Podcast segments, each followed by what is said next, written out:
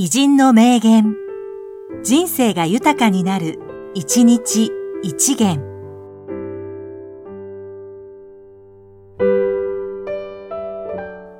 2月27日、西田義雄、スポーツ評論家。笑顔の優勝です。泣かない優勝です。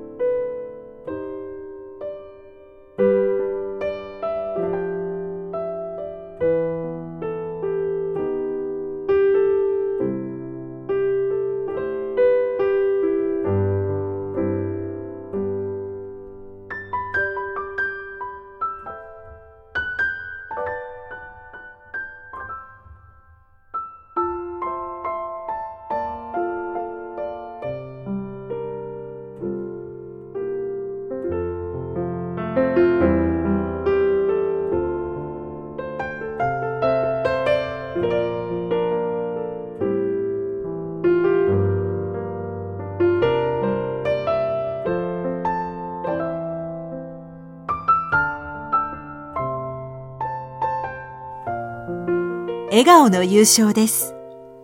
泣かない優勝です。